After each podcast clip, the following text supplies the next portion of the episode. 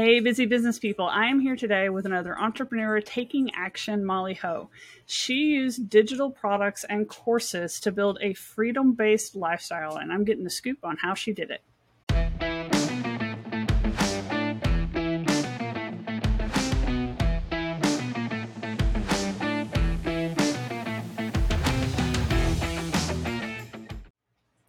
So, to kick things off, like let's talk about what that means, a freedom-based lifestyle. Like what does that mean for you?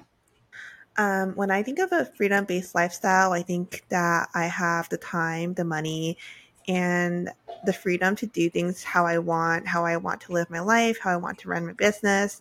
And so it's not like we all think that we have to follow someone else's blueprint, right, on how to build our business. But for me, I've realized that I really want the freedom to build my life and my business the way that I want. So I guess that's what I mean.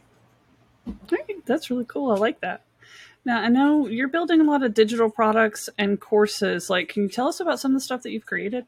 Yeah, so I've built um, a lot of digital products. I started out in 2018, so I started creating marketing templates for photographers because I knew that you know they have a lot of things to do in their business and a lot of them weren't like that great with design or they just wanted someone else to do it for them. So that's where i started. And then from there i started creating like m- more digital products um, also marketing related. So social media graphics because i knew they also needed help with social media blog graphics pinterest graphics etc and then a few like i would say half a year later i started getting into courses because i was using pinterest to grow my digital products. And it's like hey other people probably want to learn how to use pinterest to generate more leads or get more sales for their business. So that's where it went. And then i created an instagram course because i used instagram to sell like my pinterest course um, and then my next course after that was actually a Clubhouse course. Um, I don't know if you've been on Clubhouse, but it was a Clubhouse course.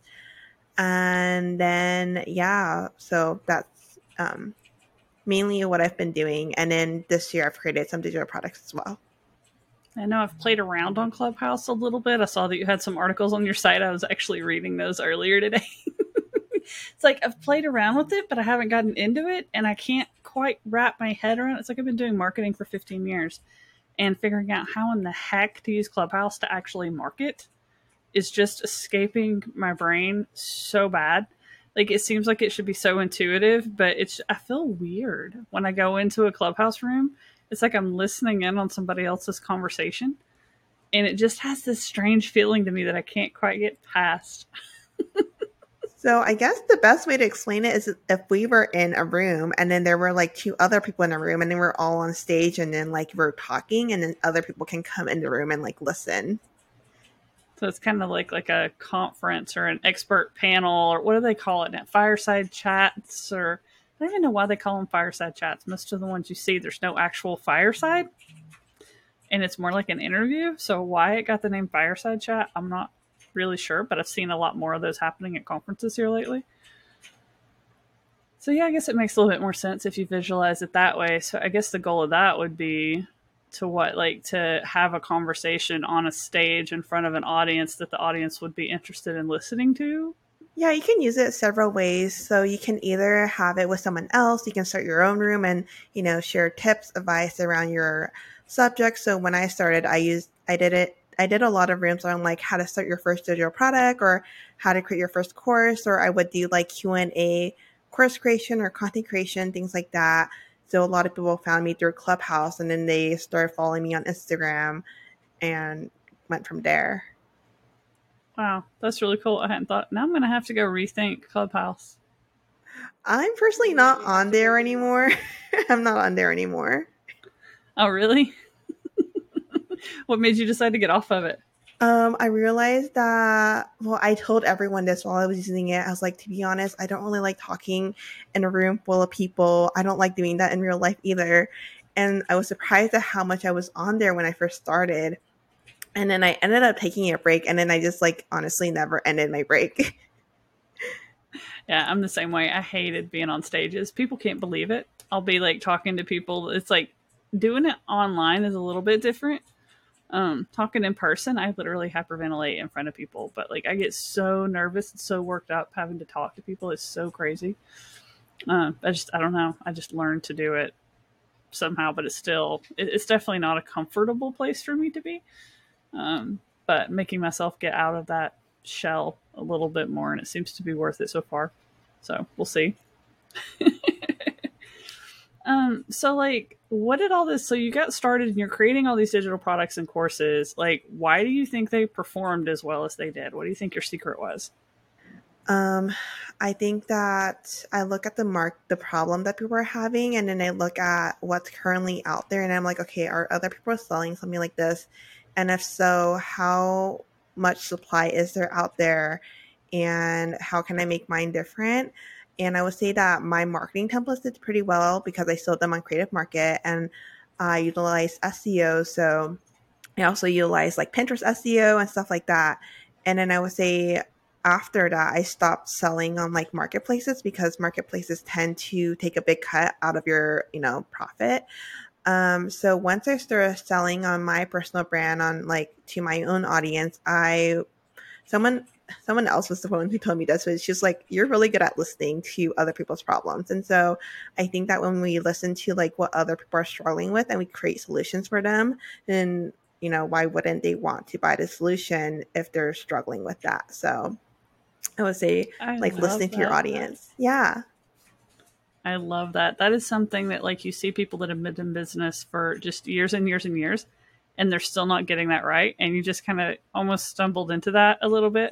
yeah i really I really did sometimes when i hear other people talk it sounds so like strategic and then i'm like how did i really end up here i kind of sometimes i feel like Yeah. i did stumble into it Well, I mean like you just kind of casually were good at doing things like building buyer personas and avatars.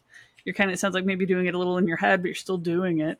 You're documenting who your you know target audience is. You're going out there and you're looking at the CVJ or the buyer's journey or whatever guru you want to follow, what they call it.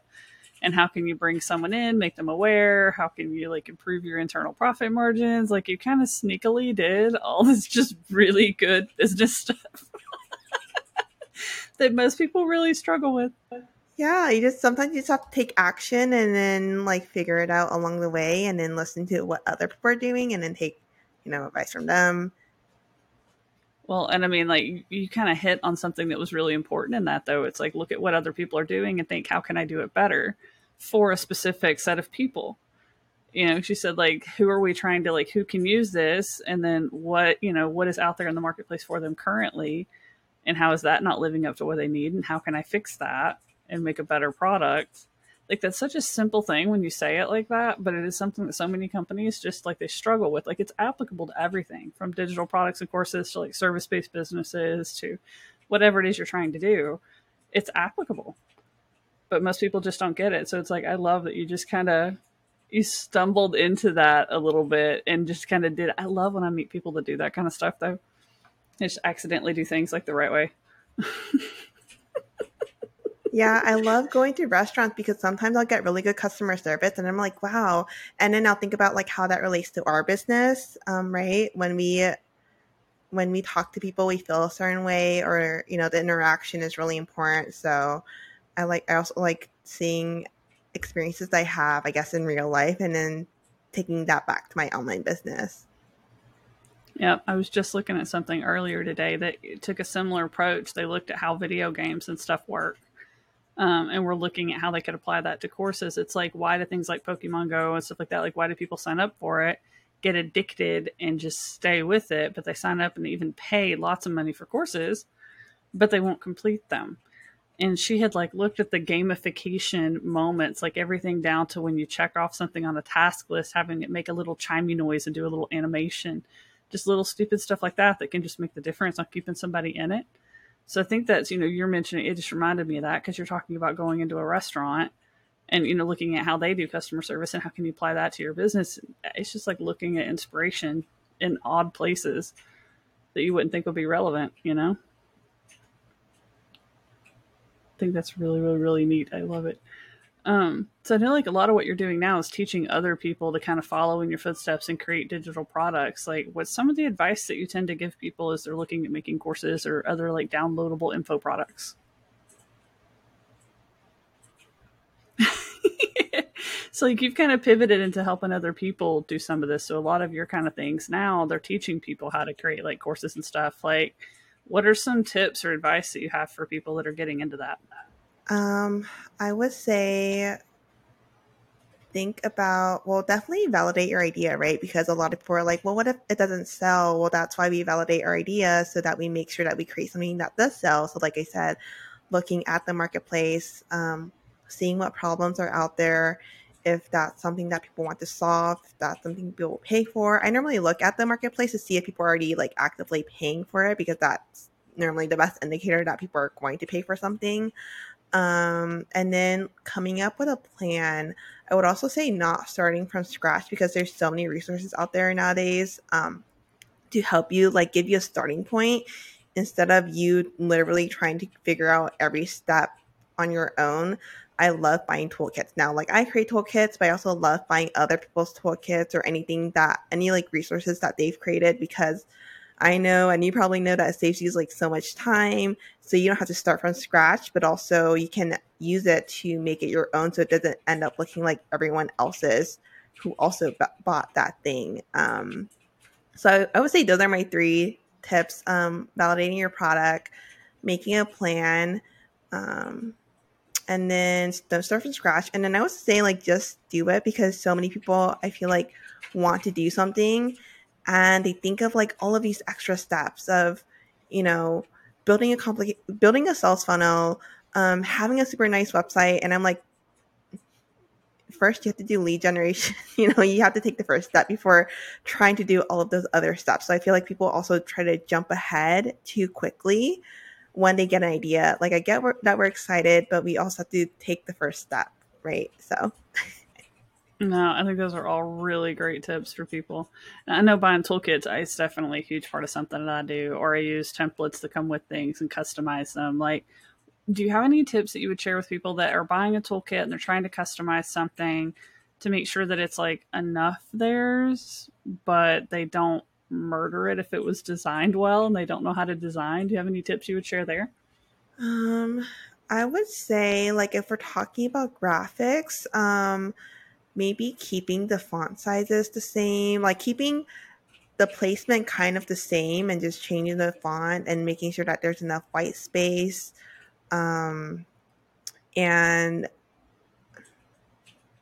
I don't know because I've also had people buy my stuff sometimes and I look at like what they've created and it's not that it's like super bad, but I'm almost like, you know, so, but I think, it, um, I think over time people improve, right? They kind of catch on to like, okay, what works, what doesn't work. So I would say sometimes you just just go in there and start creating and then you're going to look at other people's and you're going to be like, wow, that really looks nice. And then looking at why it looks good to you or what about it appeals to you and kind of learning from there.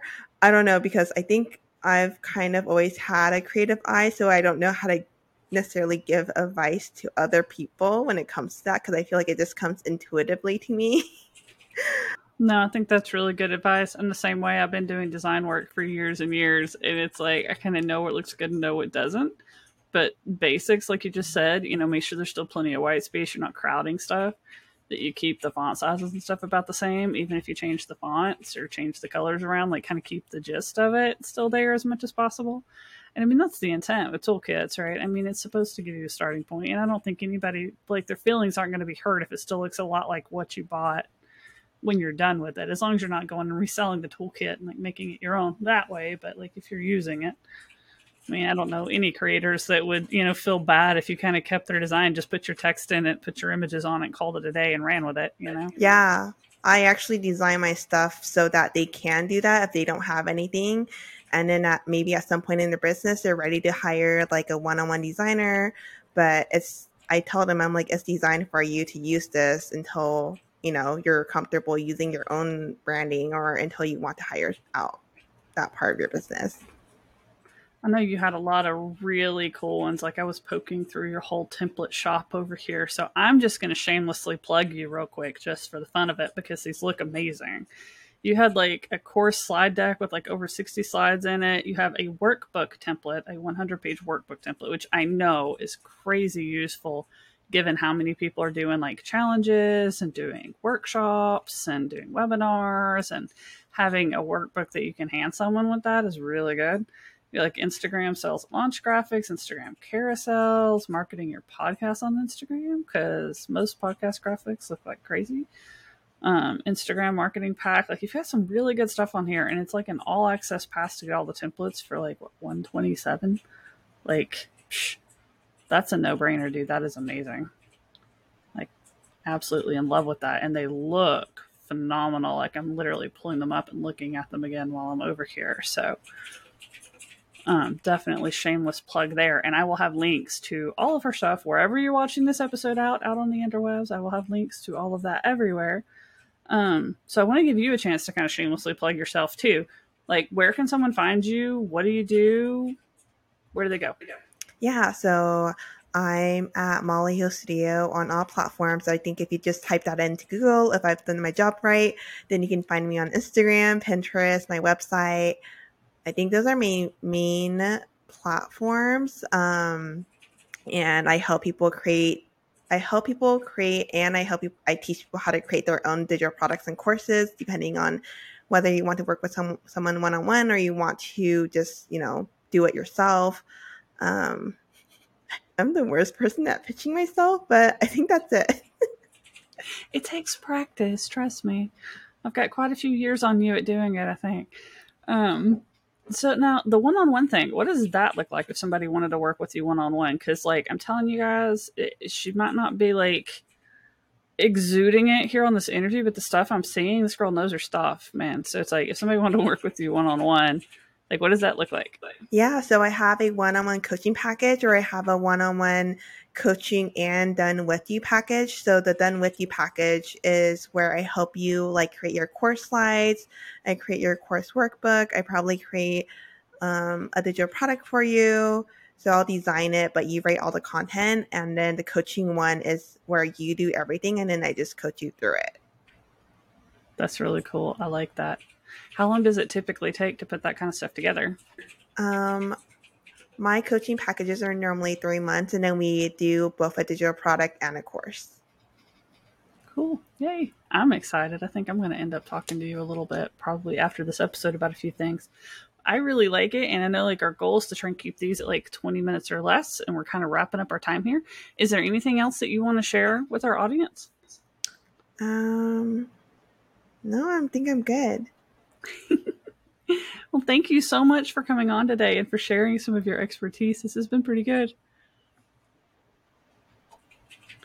All right, so entrepreneurs, guys, this is your call to take action. Join our community at etatoday.zone and learn how to build a business that enables your lifestyle instead of taking over your life.